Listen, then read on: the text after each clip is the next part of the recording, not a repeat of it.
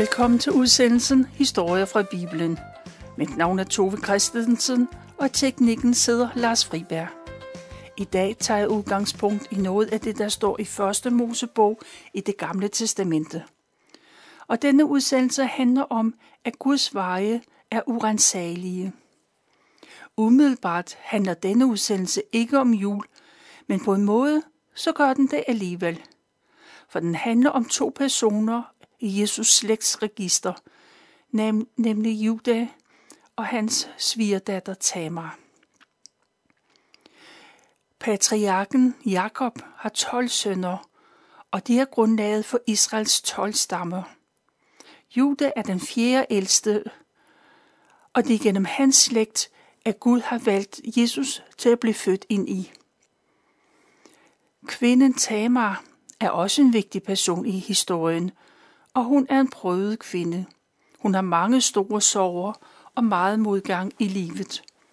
Men hun har en jernvilje, og hun formår at rejse sig igen. Hun holder på sin ret, uanset hvor håbløst det ser ud.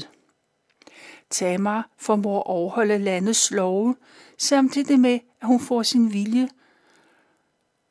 Hendes handlinger er både modige og grænseoverskridende. Jesus lærer os, at når nogen slår øh, dig på højre kind, så vendte også den anden kind til, siger han. Historien om Jude og Tamar handler om, at det ikke betyder, at man kun skal respektere og forhøre andre, men man må også respektere sig selv, og man må holde på sin ret. Det er ikke sikkert, at Juda Tamar har nogen idé om, at Guds søn skal indfødes ind i deres slægt, men hvis de har, så har de i hvert fald hver deres holdning til det.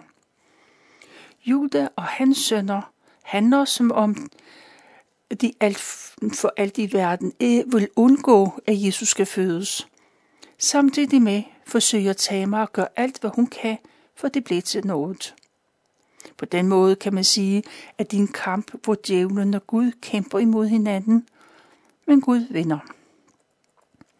Senere i kirkehistorien er der et mellem, eller, øh, er der, sådan, øh, der er et mellemspil mellem Tamar og Judas sønner Ona. Og kirkehistorien forbyder onani. De bruger de den her historie til. Men den handler overhovedet ikke om onani. Og den handler, der er noget meget større og vigtigere på spil for det er judastammen, at kong David kommer fra, og senere også Jesus. Det er Judas stamme, der er den eneste, der overlever af alle Israels 12 stammer. De judæerne, eller jøderne, som det hedder på dansk. Judas stamme må ikke uddø, så den, de vil gøre, det vil den gøre, hvis Juda fik lov til at bestemme. Men nu går det anderledes. Jeg begynder med at fortælle lidt om Judas familie. Hans far Jakob har fire hustruer. Hans første to koner er søstrene Lea og Rakel. Og så er der to medhustruer, og de er slavepiger. I mange år bor Jakob hos sin svigerfar i Mesopotamien. Der er de fleste af hans børn født.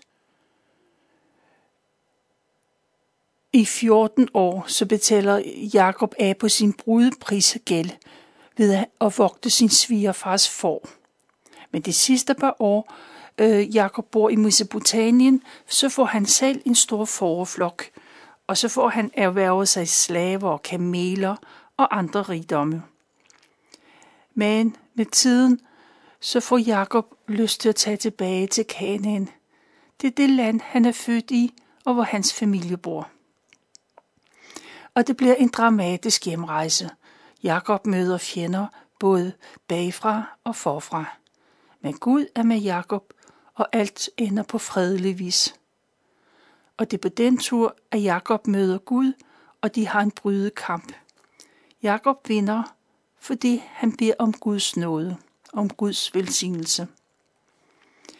Jakob har en stor teltlejr, der er flere hundrede foregeder, der er flokker, køer og æsler, og der er slaver, både mænd og kvinder. Familien flytter rundt i Kanaans land øh, med hele den store teltlejr. Blandt andet så besøger de Jakobs far, den gamle Isak. Men der går ikke lang tid, så dør hans far og bliver begravet i familiegravstedet. Og Jakob er nu familiens overhoved. Det er ham, der er patriarken. Han fører sin husstand derhen, hvor der er græs og vand til de mange dyr, og ikke mindst til de mange mennesker, der er i hans husholdning.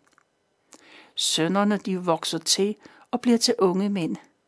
De hjælper med vogte forne, og de kan være væk fra hjemmet i lange perioder af gangen.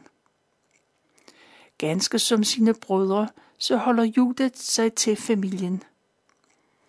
Alle brødre og deres søster bor i teltlejren med deres far, og de er dygtige foravle. Familien er stor og velhavende. Jakobs yndlingshustru Rakel er død, og hendes to sønner, Josef og Benjamin, er Jakobs øjenstene. Og de bliver forkælet af deres far meget mere, end de andre brødre gør. Benjamin er så lille, så ham bærer man over med. Men de andre brødre ser skævt til Josef, for han er både forkælet og irriterende. En nat drømmer Josef om, at hans familie skal tippe ham. Både hans forældre og hans søskende skal bøje sig for ham. Og familien omfatter ham som arrogant. Og brødrene er meget trætte af Josef, og de ønsker bare, at han vil dø. Og den følelse er stærk og vedholdende.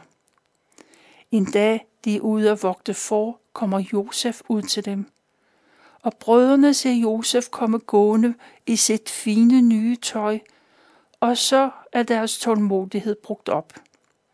Brødrene blev enige om, at de vil overfalde deres lillebror og slå ham ihjel. Men Juda taler til besindighed. Han foreslår, at de i stedet for skal sælge ham til nogle handelsfolk.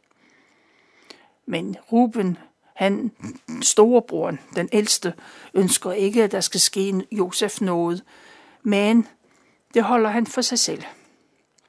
I sit stille sind beslutter Ruben, at han vil redde Josef, men det skal være, når ingen af brødrene ser det.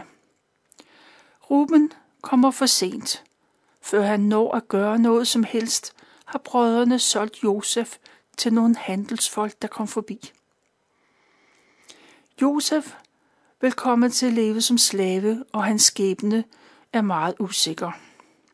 Brødrene ved ikke, hvor han kommer hen, eller om han i det hele taget overlever. Og der går ikke ret lang tid, så fortryder de deres handling. Brødrene tør ikke fortælle deres far, at de har solgt Josef. I stedet så fortæller de, at han er blevet dræbt af vilde dyr og så viser de Josefs fine tøj frem, der er indsmurt i blod.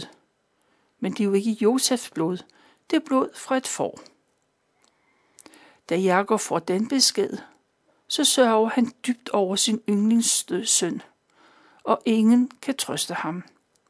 Alligevel vælger brødrene at holde deres viden for sig selv. De tiger alle sammen stille, og de ser deres fars store sorg og det må være en stor psykisk belastning for alle.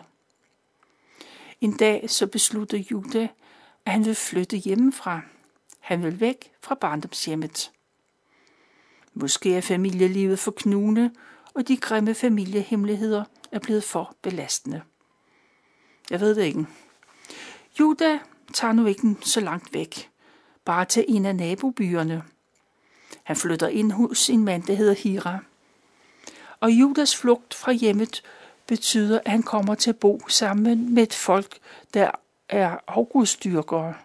Hans egen familie tror på Gud Herren, himlens og jordens skaber. Og mens Juda bor hos Hera, så møder han en pige, som han bliver glad for, og som han gifter sig med. Og det er endnu et skridt væk fra barnets troen for også pigen og hendes familie er augustdyrkere. Og der går ikke så lang tid, for Judas kone hun bliver gravid. Og så får de deres første søn, og de kalder ham for ære. Senere så kommer lille bror Onan til, og endelig så får de sønnen Sheila. De tre drenge vokser op. Men det er ikke nogen lykkelig øh, familie. Der er ikke noget familiehold, sammenhold, og de tre brødre, de øh, er altid efter hinanden. Egoismen er fremherskende, og de er sig selv nærmest. Kan man skade andre, så gør man det. Juda er sin families overhoved, og det er ham, der træffer alle vigtige beslutninger. Da den ældste søn er voksen, så vælger Juda. Faren vælger en kone, og hun hedder Hammer, äh, øh, Tamar. Tamar, hun er en sød og omgængelig pige, og hun flytter til sin mands hjem, ganske som det skik.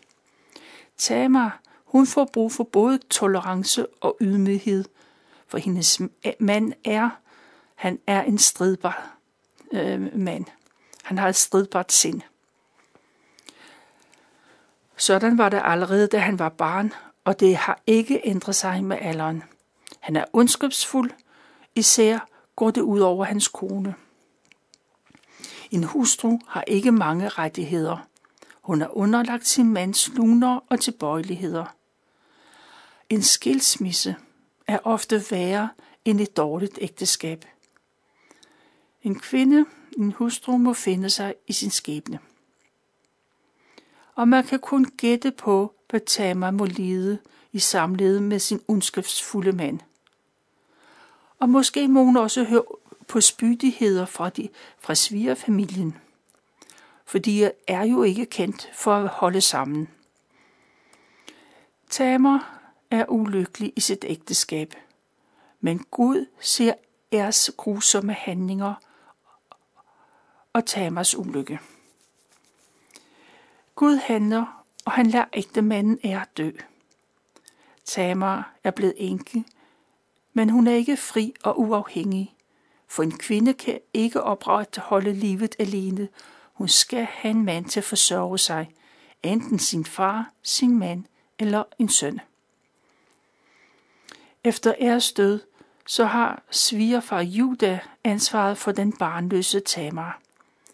Ganske som traditionen siger, så bestemmer han, at hans næstældste søn Onan skal gifte sig med Tamar. Og sådan bliver det. Tamar er og er, de fik jo ikke nogen børn.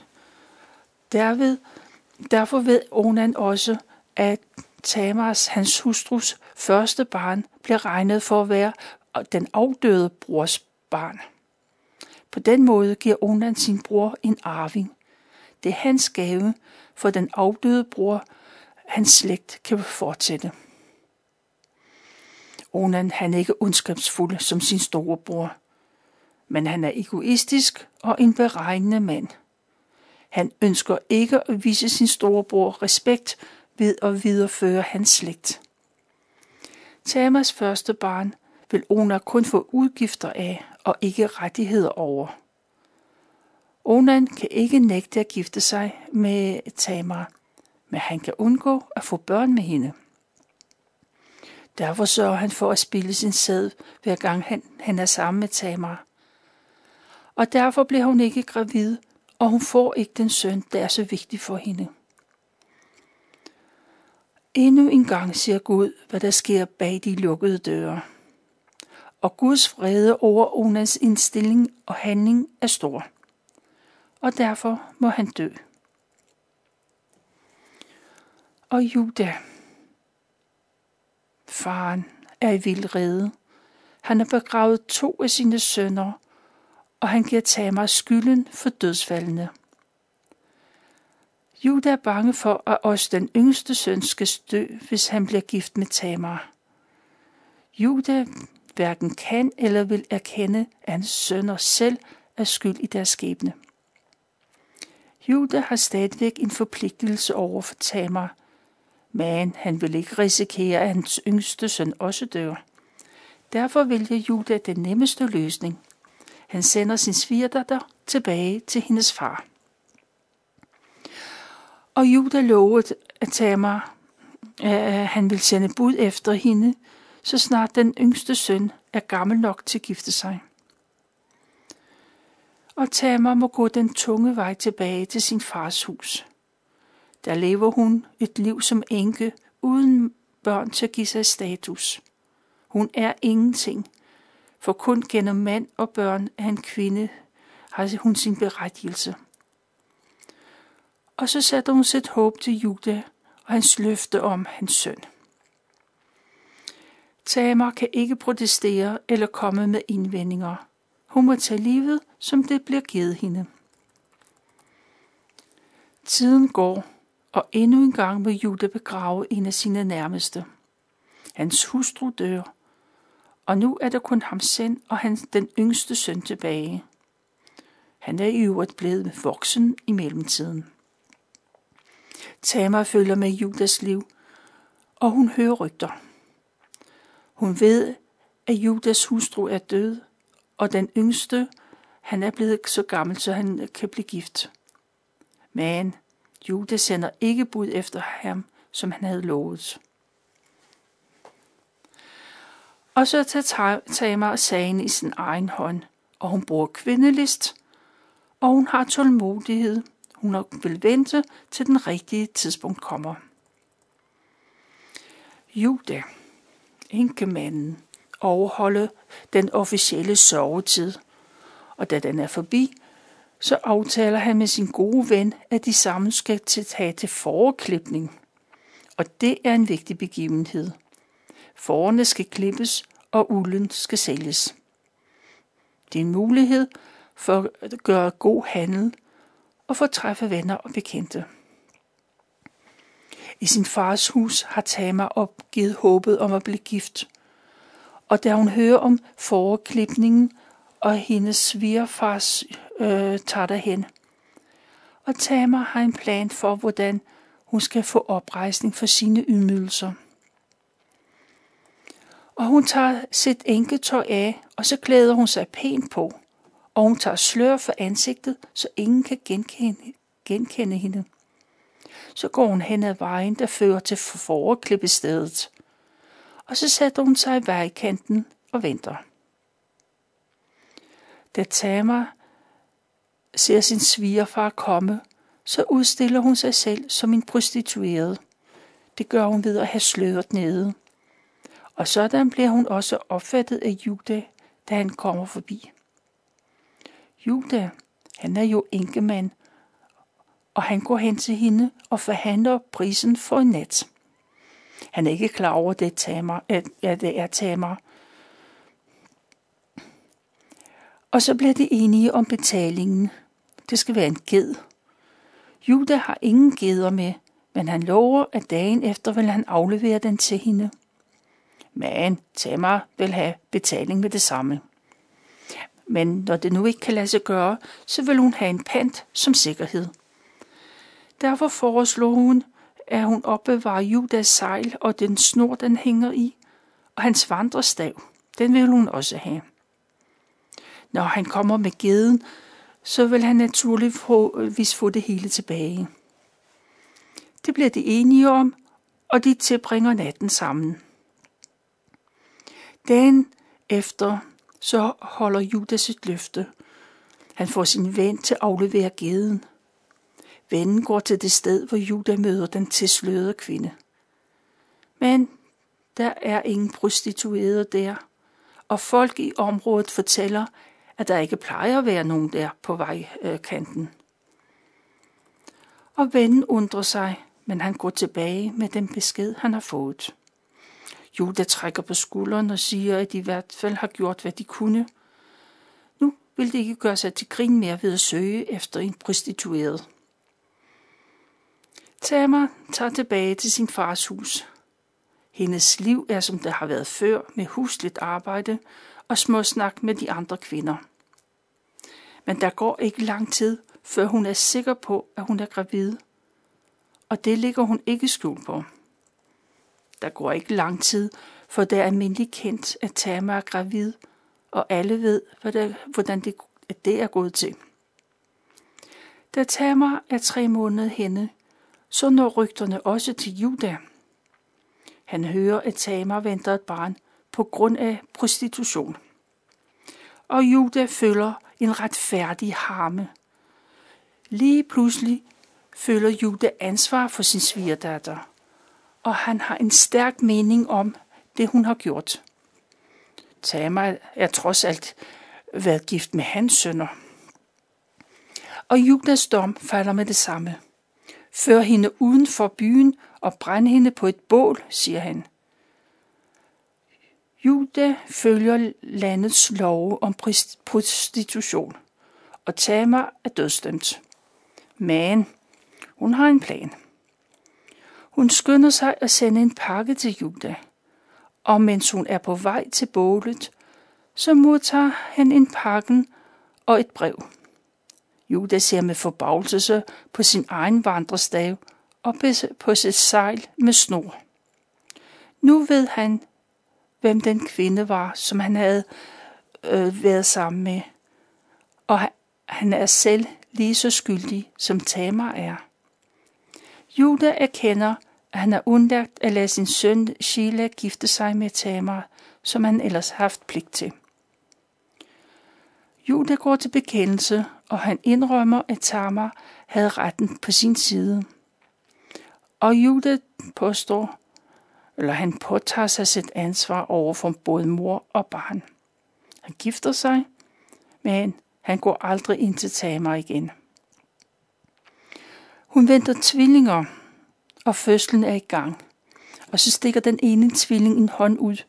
Jordmoren skynder sig at binde en rød snor om hånden, så ved hun, hvem den første fødte er. Men det går ikke sådan. Barnet trækker hånden til sig igen, og den anden tvilling bliver født først. Den dag føder Tamar to drenge, og Judas slægt kan videreføres. Sådan lyder beretningen om, hvordan Juda fik en søn. Faktisk to. Det er den slægt, som kong David blev født ind i, og endnu senere blev det Jesus slægt. Med den beretning, så har du hørt en meget anderledes julehistorie. Jeg har valgt at fortælle det her fra 1. Mosebog, kapitel 38.